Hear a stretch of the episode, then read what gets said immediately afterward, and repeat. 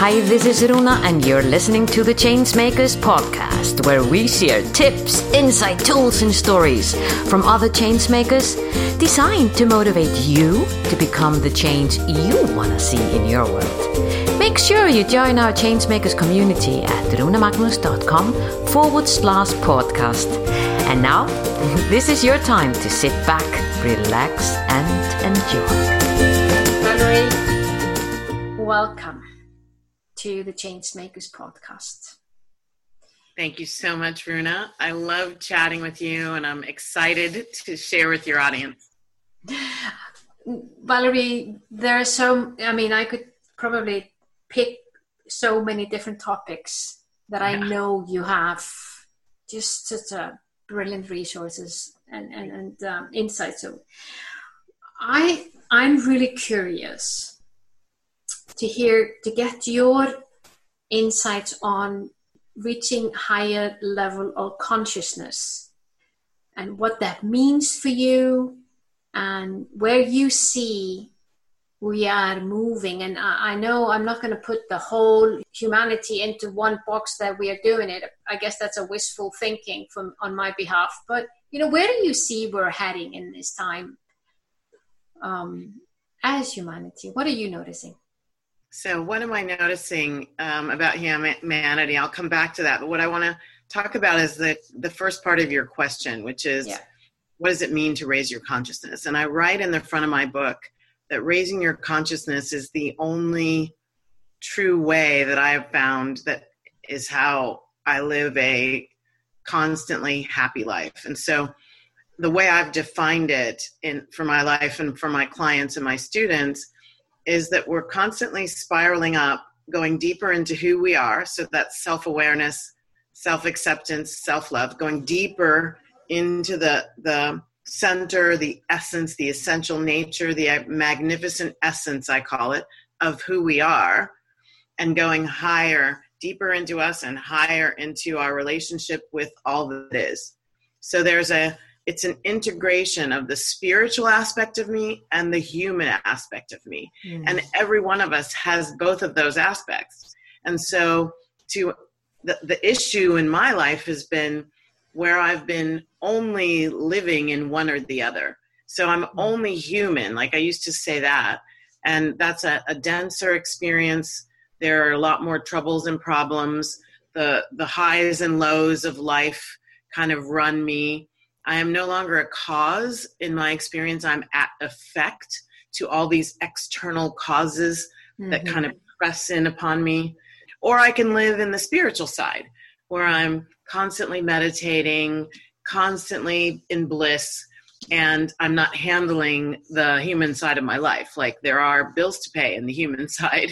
Mm-hmm. There are, the body needs sustenance called food and exercise and all of those things. And when we put them together, like the spiritual realm, that not of this world, superhuman to me comes to mind when I think of that. Superhuman means elevated consciousness to me. Mm-hmm. When we put them together, we have the most opportunity for living that beautiful life. So that's part one. Then part two, what am I noticing? Mm-hmm. I feel like I'm noticing a couple of things. So I think all at the same time, there's this dynamic where there's a lot coming to the surface, and not all of it's good. But what has to come to the surface to be dissipated or to be dealt with or to even be acknowledged, not to resist it, but to be acknowledged, accepted, and then how do we love it into a different beingness? Mm-hmm. So that's, stuff is coming up. There's a lot more judgmentalness, a lot of fracture in relationships, a lot of this is absolutely correct, only it's a lie. There's a lot of kind of false truths and there's a lot of cyber stuff, and where people are actually using their gifts and talents in ways that are actually harmful. I mean, that's been going on through the history of time, but there's a lot more of it because of the advent of the internet.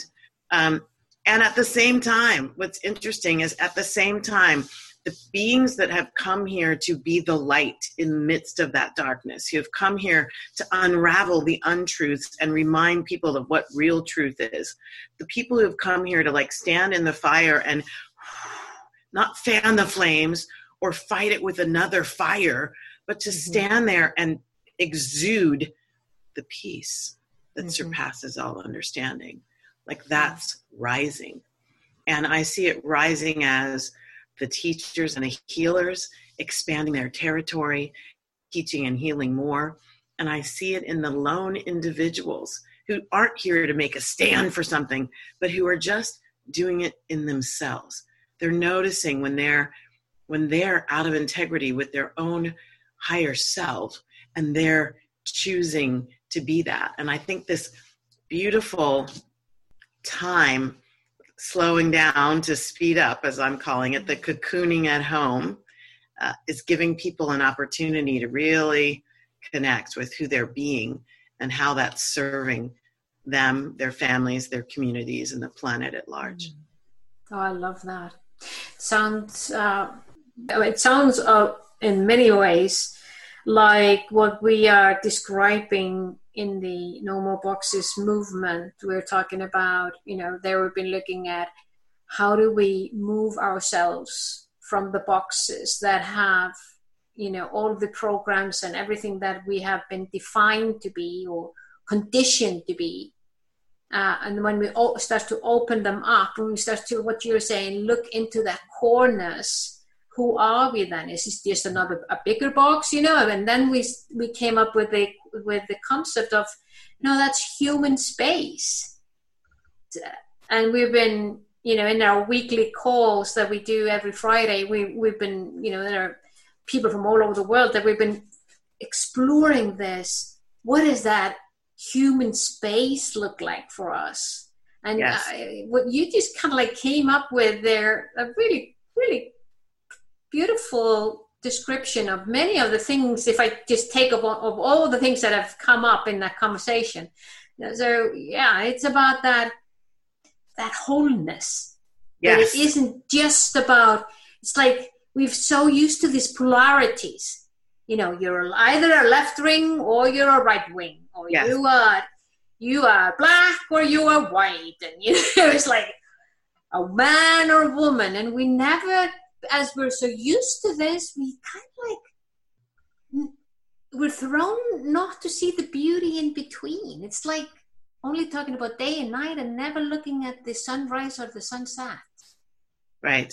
And the integration is the place where the polarities come together. Yeah. So can I be, one of the things I've been talking about lately, because there's been a lot of grief and loss, and people have been saying it as though it is the only thing there is right now, so I cannot possibly be the other thing, which might be fulfilled, which might be happy, which might be curious, which might be playful, which any of those things. I know I'm grieving. And I understand that because I have done the one or the other thing in my life. The integration, that what you just called the in-between space, I like to call the integrated space. So in the middle of the two, I'm living more integrated. And as I pull apart and try to be one or the other, then I'm living in the polarities of it. And so the polarities draw me in one place, and I may feel that's all there is. And what I'm trying to teach is, to your point about this wholeness. So one of my courses, Living 101, being happy and whole. So is that, wow, can I, in the midst of feeling intense loss, also notice peace? In the midst of feeling an incredible sadness, can I also notice I'm actually very contented? In the midst of feeling incredible fear, am I also filled with delight and curiosity about what's on the other side of this fear? And so being willing to be expansive. So to me, the human space where it's the most fulfilling, the most vibrant, the highest expression of all that I can be is where I'm in the space of expansion, where everything takes on a bigger, brighter possibility. So the place of expansion is the place of possibility, because I'm going to expand into that possibility from maybe a place of contraction, or maybe even a place of partial wholeness, or maybe in a place of fullness, but then even how much further? The question, what more is possible from this place right now? And it's a beautiful inquiry to sit in, not to sit in like and have to get through. I want to get through this inquiry and get on with my life. Yeah. How about can we just sit in it and allow in that slowing down, just allowing it to just be the question without needing an answer, being fine with, I'm not sure where this question's going. I know it's going to take me somewhere. I'm just going to continue dancing with it, playing with it, asking it, and settling into the comfort of the question, as opposed to, I got to have an answer right now. And it has to be the right one. Yeah, people, we don't like making mistakes. We don't like failing. We don't like going down a path and saying, this isn't the right path for me. I've gotten much better at that. I'm not a master at that part. There's still a part of me that wants to get it right and doesn't like claiming that it's wrong. But I can claim that it's wrong for me at this point in time. And that feels truthful, and that feels expansive, and that feels good and juicy. And I love what you're saying. It's almost like we have to, not almost, we need to reprogram ourselves. Like we need to decode the program that we had of this polarity, and that I need to do either or, otherwise I'm not accepted, or otherwise I'm not okay, or I'm not normal, or whatever it is that we're seeking to do, to deprogram that into that curiosity, that quest of how can that be? Wow, how can that be even bigger? That's like, whoa, I didn't even think that could be bigger, but whoa, now I'm being shown that it is. Yes. Yeah, exactly. And I love that the question, you brought up something that's really, really essential to this whole raising our consciousness. So the dance of life is really about a dance with one important relationship. And it's the relationship that we keep with ourselves. And in what you said, I heard this idea of, the programming that we have, and to have other people accept us, and we want to feel a sense of belonging. What I've found in my life and the lives of my students and my clients, what we work on a lot is the number one person who's not accepting me is me. Mm-hmm. Now that was a learned behavior. I was conditioned not to, but I started watching myself. What I was judging in other people is also the aspects of me I don't like. What I would criticize other people for is also the aspects of me that I was criticized for. And then built up because of this conditioning, an idea that being that is not enough, is not lovable, is not pure, is not beautiful, is not sweet, is not all these other things. And the issue that I'm wanting to bring up is when those kinds of things that we are judging in ourselves are the core of our being. So like for me, what I really uncovered in this dance of raising my consciousness was that because of the conditioning, I grew up in the 60s, because of the conditioning around what it means to be Black in this country in the 60s, and the things that I was experiencing as a Black child, the things that I was hearing and learning and watching around me, the things that I experienced in high school and continuing through my life, I created a relationship where I didn't feel safe in my own skin. Yeah. That's a dangerous place to be. It's a debilitating place to be, because guess what? I'm wearing my skin 24/7, 365. And to feel like I'm not safe as me, as at an essential nature in the human realm, I have to walk around in an earth suit. And my earth suit came with this beautiful caramel or chocolatey colored skin, which I love. And I've got a whole new relationship with it from doing this dance of the curiosity of, why don't I feel safe in my skin? Where did that conditioning come from? So exactly what you're saying, Runa, this curiosity and wanting to go deeper into the not calm. Like we have to be willing to go into the pain. We have to be willing to go into the abyss. Yeah. Like not to sit there. I don't want to become a sad person. I don't want to become an angry person or a resentful person, but I do want to know where my sadness and my anger and my resentment are coming from. Because if I don't know that, I can't transform it. And transforming it is part of the spiraling up into a higher consciousness.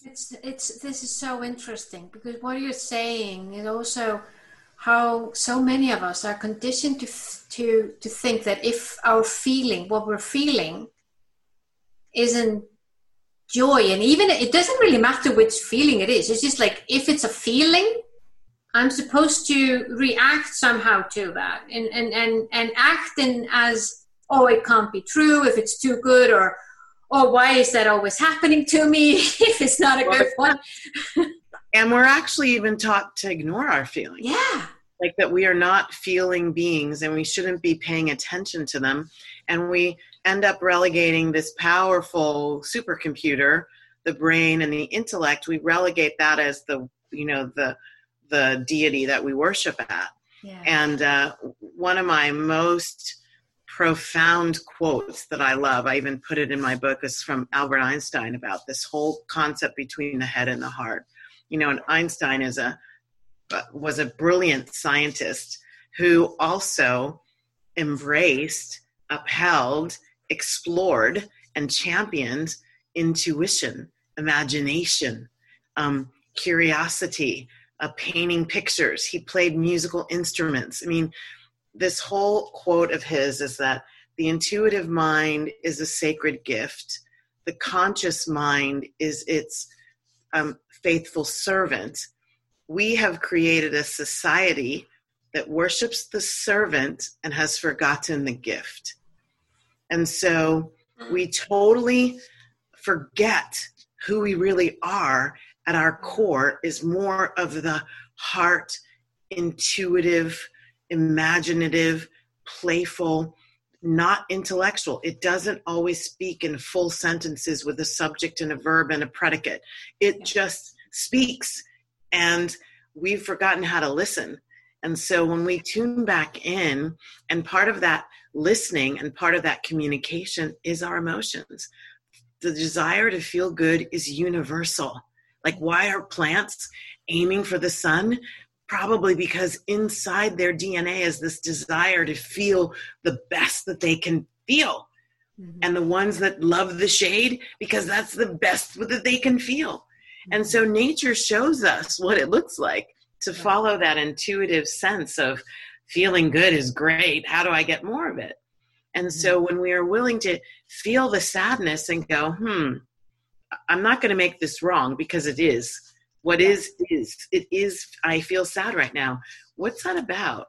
How can I learn more about myself by asking the sadness what it's coming to tell me about me?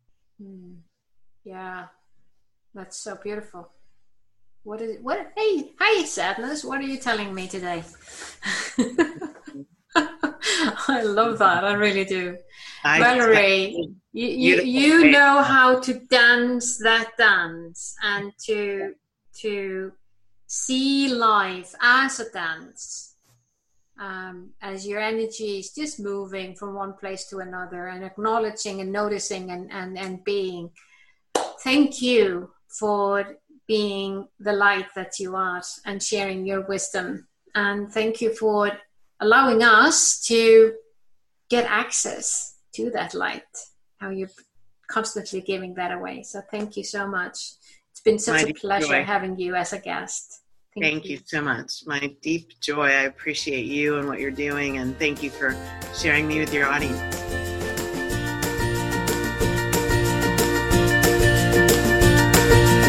Was this podcast of value for you?